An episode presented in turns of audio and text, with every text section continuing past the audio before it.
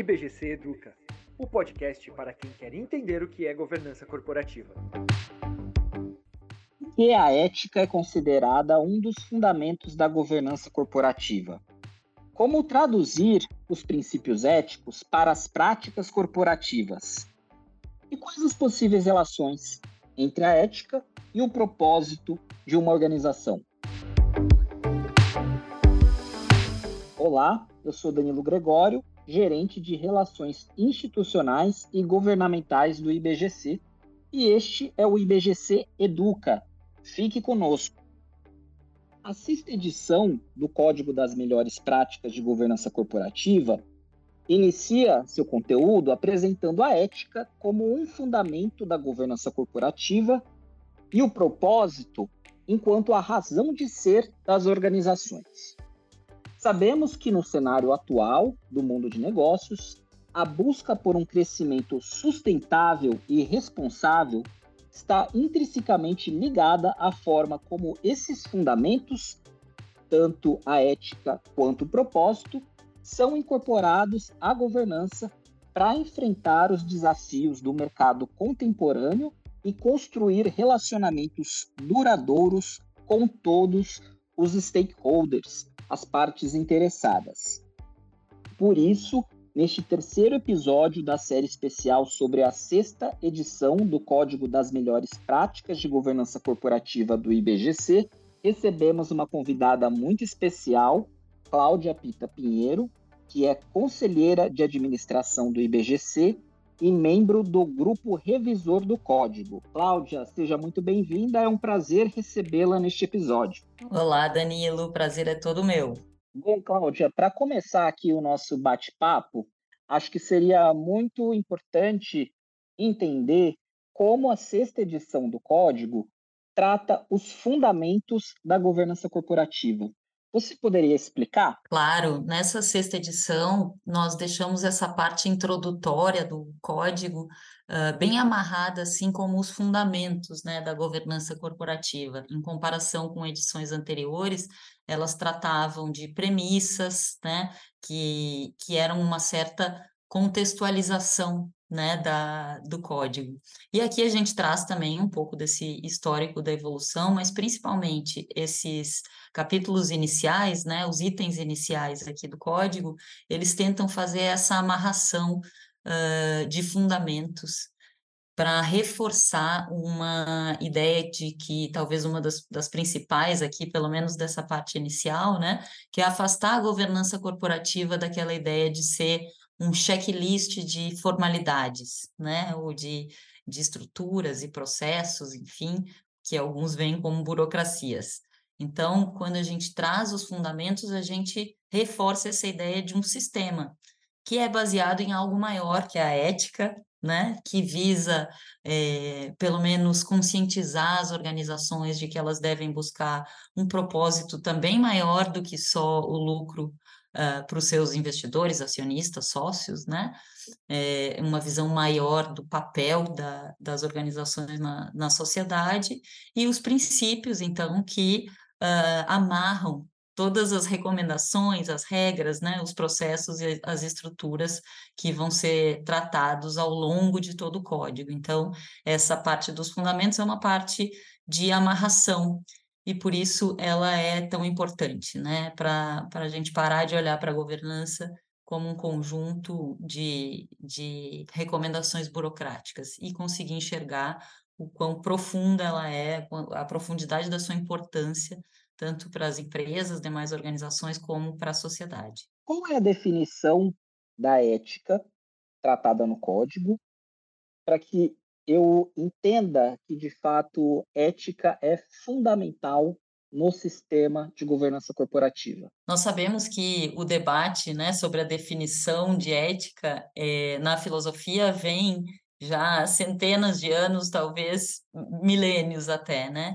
Aqui no novo código nós não entramos nessas discussões mais abstratas, filosóficas, sobre o conceito de ética. A gente traz aqui, reconhece a ética como conjunto de valores e princípios que orienta a conduta e viabiliza o convívio e a evolução do ser humano em sociedades cada vez mais complexas, que ela deriva do senso de coletividade e interdependência que impulsiona os indivíduos a colaborarem com o desenvolvimento da sociedade, direcionando suas ações em busca do bem comum.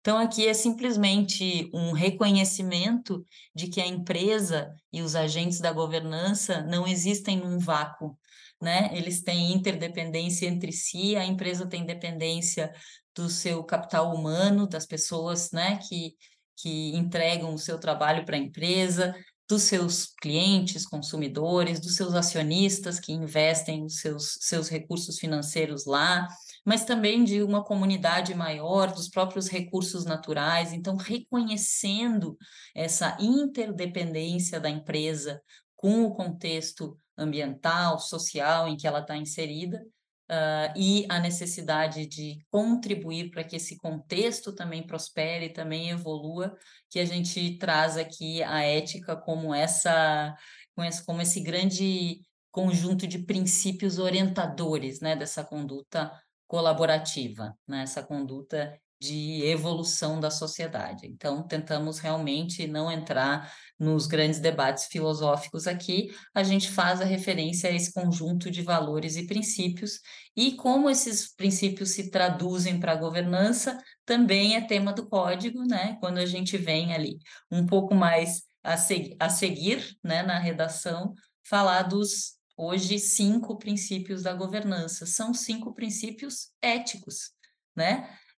Mas que em outros contextos a gente dá outros nomes ou outros princípios são mais relevantes, mas os nossos 5 aqui são princípios éticos também. E aqui você trouxe, Cláudia, um ponto-chave, né, da abordagem que o código utiliza para falar sobre ética, que é, de fato, não tentar reescrever nenhum conceito de ética, mas sim lembrar é que a ética no sistema de governança corporativa, ela serve para melhorar a relação, né, da organização com a sociedade, com o meio ambiente e para levar a resultados que sejam sempre mais consistentes com os anseios e necessidades de todos os stakeholders, né? Parece intimamente ligado a propósito também, que é outra palavrinha, né, que é muito utilizada no mercado e até pelas pessoas em si, né? Hoje, os indivíduos querem ter um propósito de vida, né? E qual é o significado deste propósito no código? E ele realmente depende da ética para acontecer? A governança corporativa mais moderna, né, tudo que, não apenas o nosso código, mas outros códigos também, trazem o propósito aqui para dentro do sistema de governança, como um convite ou até uma convocação, né, para as organizações que busquem a sua razão de existir para além de gerar lucro para os acionistas, né, ou sócios, ou investidores, enfim, para além dos seus objetivos mais imediatos. É para responder a pergunta por que existimos, né? Não para quê, para vender automóveis ou para prestar serviço de consultoria. Não, é por quê? Qual é o propósito maior além disso que a gente realiza como atividade? Né? É para melhorar o mundo de alguma forma, né? É para vender automóveis para quê? Para que as pessoas possam se locomover, mas e como é que faz com os prejuízos, né, que os automóveis causam para o meio ambiente? Então, essa é a reflexão que o propósito, ou a discussão, o debate sobre qual o propósito da nossa organização pretende levantar, né? Antes se falava em missão, né? Missão e visão, eram muito mais conceitos só de negócio mesmo, né? Qual é a nossa missão? Produzir automóveis. Não, agora propósito é algo maior. Produzir automóveis por quê? Esse é o convite à reflexão. E aqui é a conexão com a ética, é essa nova visão, né, de que as empresas no novo capitalismo, de stakeholders, né, diante dessas novas expectativas da sociedade em relação às empresas, que elas busquem uma razão de existir que seja favorável, que contribua para uma sociedade melhor, um ambiente melhor para as futuras gerações, né? Tanto o meio ambiente quanto as relações sociais, então que ela tenha um porquê, uma razão de existir maior, né? E essa também é uma demanda ética em cima das organizações que antes não existia. Antes bastava a empresa ser criada e existir para produzir automóvel e gerar lucro para os acionistas. Agora se quer mais das organizações, elas precisam ter uma justificativa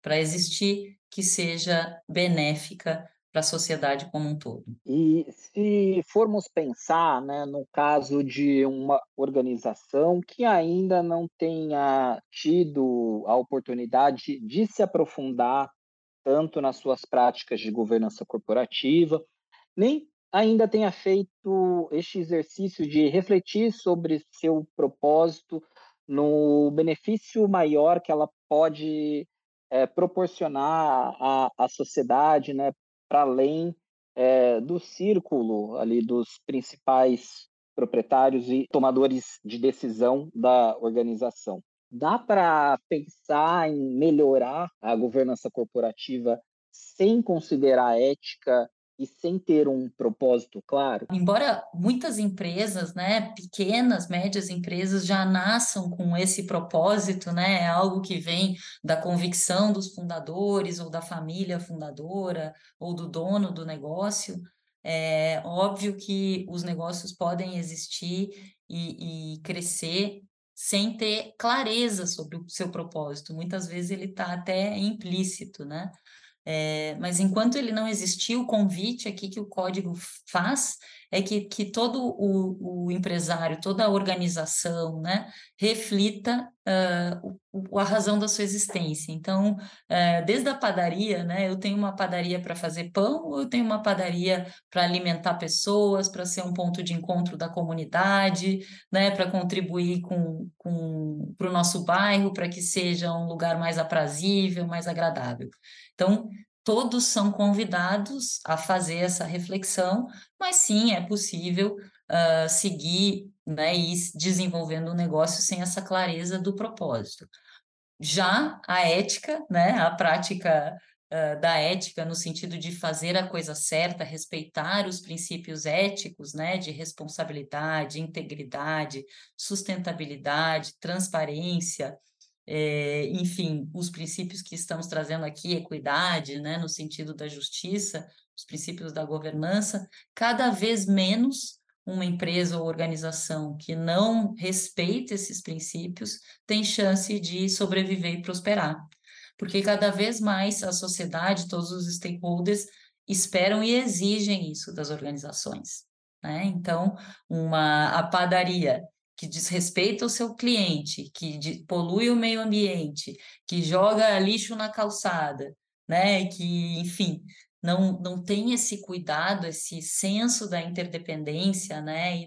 e da colaboração, que não, por exemplo, que não respeita os direitos dos seus empregados, que exige demais, né? Que pratica trabalho análogo à escravidão, etc., etc., essas organizações, mesmo pequenas, tendem a não prosperar, porque o cliente se afasta, o investidor se afasta, a comunidade começa a protestar contra ela, e então acho que é correto dizer já nos dias de hoje que a ética, não só o cumprir a lei como algo mais básico ainda, né, mas o agir de forma correta, fazer o certo, cada vez mais é uma condição de existência. Então, para simplificar aqui e objetivar a resposta, Danilo, ainda que as empresas, organizações não tenham uma clareza quanto ao seu propósito maior, elas precisam, sim, cada vez mais adotar práticas que respeitem a lei e